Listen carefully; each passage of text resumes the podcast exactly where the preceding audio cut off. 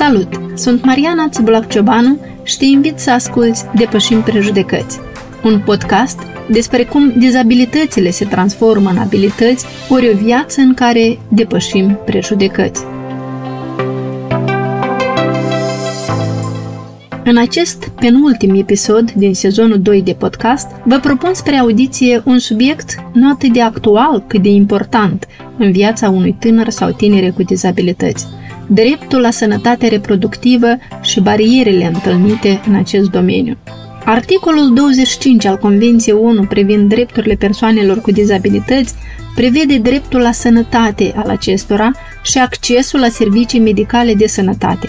Totodată, din relatările Cătălinii Munteanu, tânăra mămică din satul Coșcalia, raionul Căușeni, observăm că în Republica Moldova există o lipsă generală de conștientizare privind drepturile persoanelor cu dizabilități de către personalul medical și de faptul că serviciile și facilitățile de îngrijire a sănătății adeseori rămân a fi inaccesibile. Cătălina are 27 de ani. Tetrapareza spastică pe care o are nu a împiedicat-o să aducă pe lume acum 2 ani un băiețel perfect sănătos. Apariția lui Matei s-a întâmplat prin propriile insistențe ale mamei lui în lupta cu cadrele medicale, care i-au propus să întrerupă sarcina, precum că ea nu va fi în stare să facă față noilor provocări. Totuși, indiferent de fricile sau greutățile care aveau să vină, Cătălina și-a impus propria decizie în fața tuturor. Cum am decis să am un copil, asta a fost o, o neașteptare pentru mine, dar și o bucurie. Nu m-am gândit că să rămână sășinat. Știți cum fac stietele noastre, că suntem persoane cu disabilitate, e foarte complicat, adică multă lume poate îți spun, în ce ți copiii, nu vezi cât de greu tu te descurci. Adică asta fie greu și unat deodată m-am speriat că cine să mă susțină, cine să fie alături de mine. Dar pe urmă am spus că gata să fie bine și să mă descurc, că nu-mi pare rău nici până ziua de azi, că este. Deci a fost o sarcină neașteptată. Neașteptată, dar totodată și, și dorită, cum să vă spun așa. Mm-hmm. Ai fost îndemnată să te ferești de această sarcină? Da, am fost îndemnat și chiar uh, de medic, adică de medic foarte, foarte bun. Am fost la primul control medical, când am aflat că sunt sășinată. Am intrat la un medic ginecolog în uh, cabinet și îmi spune, da, mai bine ieși fă întrerupere de sarcină, că o să fie foarte greu, cu și tu ai să te întreții. Am dat să mă semnez că acum îmi dă o pastilă de urgență și trece. Și eu am fost categoric, am spus că nu. Dar de ce a decis doctorul pentru tine? Nu știu, poate mental, știți, să gândească, poate o mentalitate a lor, pentru că fiecare om e diferit, știți, să gândească, vede după gradul de dezabilitate, să gândește, poate asta de la nas poate să descurci sau sunt multe, multe cazuri și nu numai, adică în, în cazul meu, sunt și în cazuri care la o femeie sănătoasă pot să-i spun așa ceva. Cum te-ai simțit când s-a spus să renunți la copil?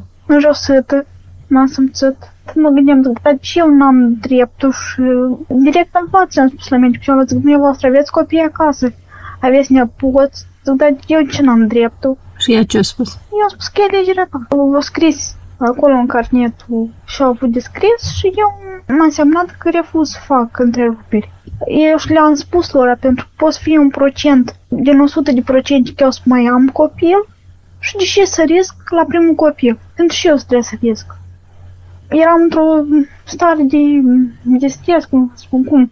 Sunt cazuri când sfătui, că mai bine să nu faci, că poți, adică, și eu straniu m-am simțit, cum un medic atât de bun și mai ales nu în centrele raionale, dar în, în oraș și așa să vorbească cu tine, că mai bine ai întrerupe, asta pentru mine a fost foarte straniu. Asta s-a întâmplat în Chișinău? Da, la spitalul numărul 1. Care a fost uh, reacția, nu știu, familiei când le-ai povestit uh, despre cazul ăsta, că medicul te-a pus să semnezi da, că renunți? Mama mea avea o situație mai complicată și e că nu a aflat că eu sunt sășinată, nu știu ce să fac, cum să ne descurcăm noi și să facem mai departe.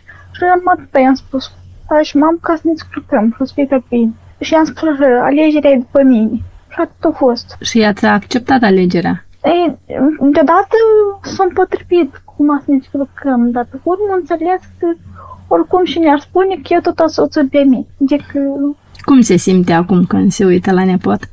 e cea mai bucuroasă și cel mai iubit nepot. Adică am mai fost la lecții care ce și legat de ginecologie, adică cum, cum poți să te protejezi ca să nu rămâi însărcinat, mai ales noi ca fi persoane cu dizabilități. Adică Dar unde ai fost? am online așa lecții, dar am mai avut ocazia să mă duc la diferite traininguri de astea Dar de cine erau organizate? de ONG-uri și erau acolo, veneau și medici ginecologi, deci i-au învățat la școala specială internația Loveni. Și acolo se făceau ori educative după, după ore. Adică am avut așa ocazia să ne explice despre... Adică să ne protejăm de o sarcină sau să folosim pastile sau ceva. Adică să ne protejăm. Cine ai decis să naști cezariană? medicii. Eu, eu trebuie ca tare să nasc uh, la talul mamei și a copilului. Și am fost la primul control. Timpul cealaltă când am avut, uh, eu eram să pierd uh, sarcina, adică era o risc de pierdere. Și am, am fost pus la evidență la, la spitalul la ma- mamei și copilului. S-au început hemoragie și am plecat la medic la șase săptămâni. Și m-am întrebat dacă vreau să păstrez sarcina și am spus că da. M-am pus la evidență, am stat o săptămână în- internat în spital, duceam careva tratament și când m-am dus la control mă verific și mi-a spus că tu categoric n-ai să poți naște natural. Chiar să vrei că n-ai să poți. Nu e o problemă. Cum ai dus sarcina? Iată aceste 9 luni. Uh, sarcina am dus-o foarte, foarte bine. Și eu numai simțeam durere, hai mama că eu nasc și nu mai chemam ambulanța, mă duceam acolo la spital și mă trimiteam înapoi acasă. Hai că nu ești de naștere, hai înapoi. Și mai ales a fost în timpul de pandemie. Am a fost foarte complicat pentru că, din câte eu știu, la 37 de săptămâni trebuie să fim internate. Eu n-am avut uh, oportunitatea asta pentru că a fost pandemie și a fost mai complicat. E chemat ambulanța, ei nu m-au venit și te-au luat și te- te-au dus la medic. Dar și mai departe, numai medicul, știi? La câte săptămâni ai născut? La 38 și 5 zile. Când ți-au dat copilul, ce ai simțit? Dar eu, uh, când am născut, am născut în cezarian și a fost anestezie generală. Nu a fost epidural. Eu, uh, când m-am trezit din cezariană, eu numai am întrebat. Eu țin minte că eram foarte... Am întrebat copilul e sănătos și eu zic că e foarte sănătos, stai liniștit și nu spus că e ca noi te scoatem de la aparat și te, te duci și la salvezi. Asta la ducă. Și nu a durat foarte mult timp. Eu am făcut uh, vaccine, care primele vaccine le să fac și ne l-au dus. Eu nici nu m-am așteptat că e, eu înainte de a naște, eu m-am interesat, eu am, uh, știți, cu pandemia, că mi-era complicat. Nu ți-o la dușe deodată, dar la, dar la mine foarte repede ne l-a dus, adică nu m-am adus în palată și și am mă timp că vreo 5 minute a durat că nu m-a dus. E- Și când prima dată l-am văzut, nu vinea crede. Că eu am dus un copil de 3200, că eu de felul meu sunt mărunțic, așa, și nu, nu vinea crede. Cât are acum copilul? Băiețelul are 2 anișori. Să-ți fie sănătos, crească mare. Mulțumim. Vreau să te întreb, echipamentul medical, salonul, baia, erau adaptate nevoilor tale, acolo unde ai fost Da, internată?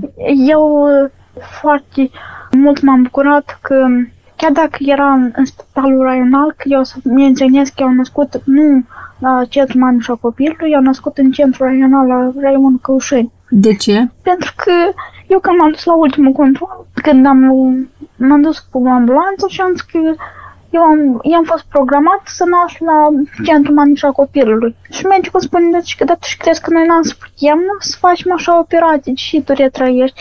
Ei, da, știți cum, eu mă gândeam că cum au mai fost cazuri când în centre raionale nu prea se atașau așa mai serios față de, mai ales ca noi persoane cu dizabilități. Așa știți, deodată sceptic eram să mă duc, să nu mă duc. Și nu reflectă ca să fie bine și tu vină, că eu să fie tot bine. Eu foarte m, tare mă bucur că am fost am, amplasată, adică în, în condiții foarte, foarte bune. Și palata era foarte comodități, era baie, adică nu trebuie să te duci pe coridoare. Da, Cine te-a ajutat după naștere, iată, după cezariană? Cine te-a ajutat să te ridici, să aibă grijă de copil? Din, din păcate, sângurică am fost nevoit. Adică veneau surorile care moașa, veneau mai, mai video, adică să vadă cum mă descurc. Sau avem chiar o, o soră medicală, chiar vine și ne dădea copilul, dar în orice caz se calță lângă mine până să eu o să vă spun și o să veniți și o să-l puneți. Deodată am încercat și n-am putut. Unul după câteva ore, zic că da, și eu n-am să pot să mă ridic, să, să pun sau să-l iau, sau așa, încetișor, încetișor.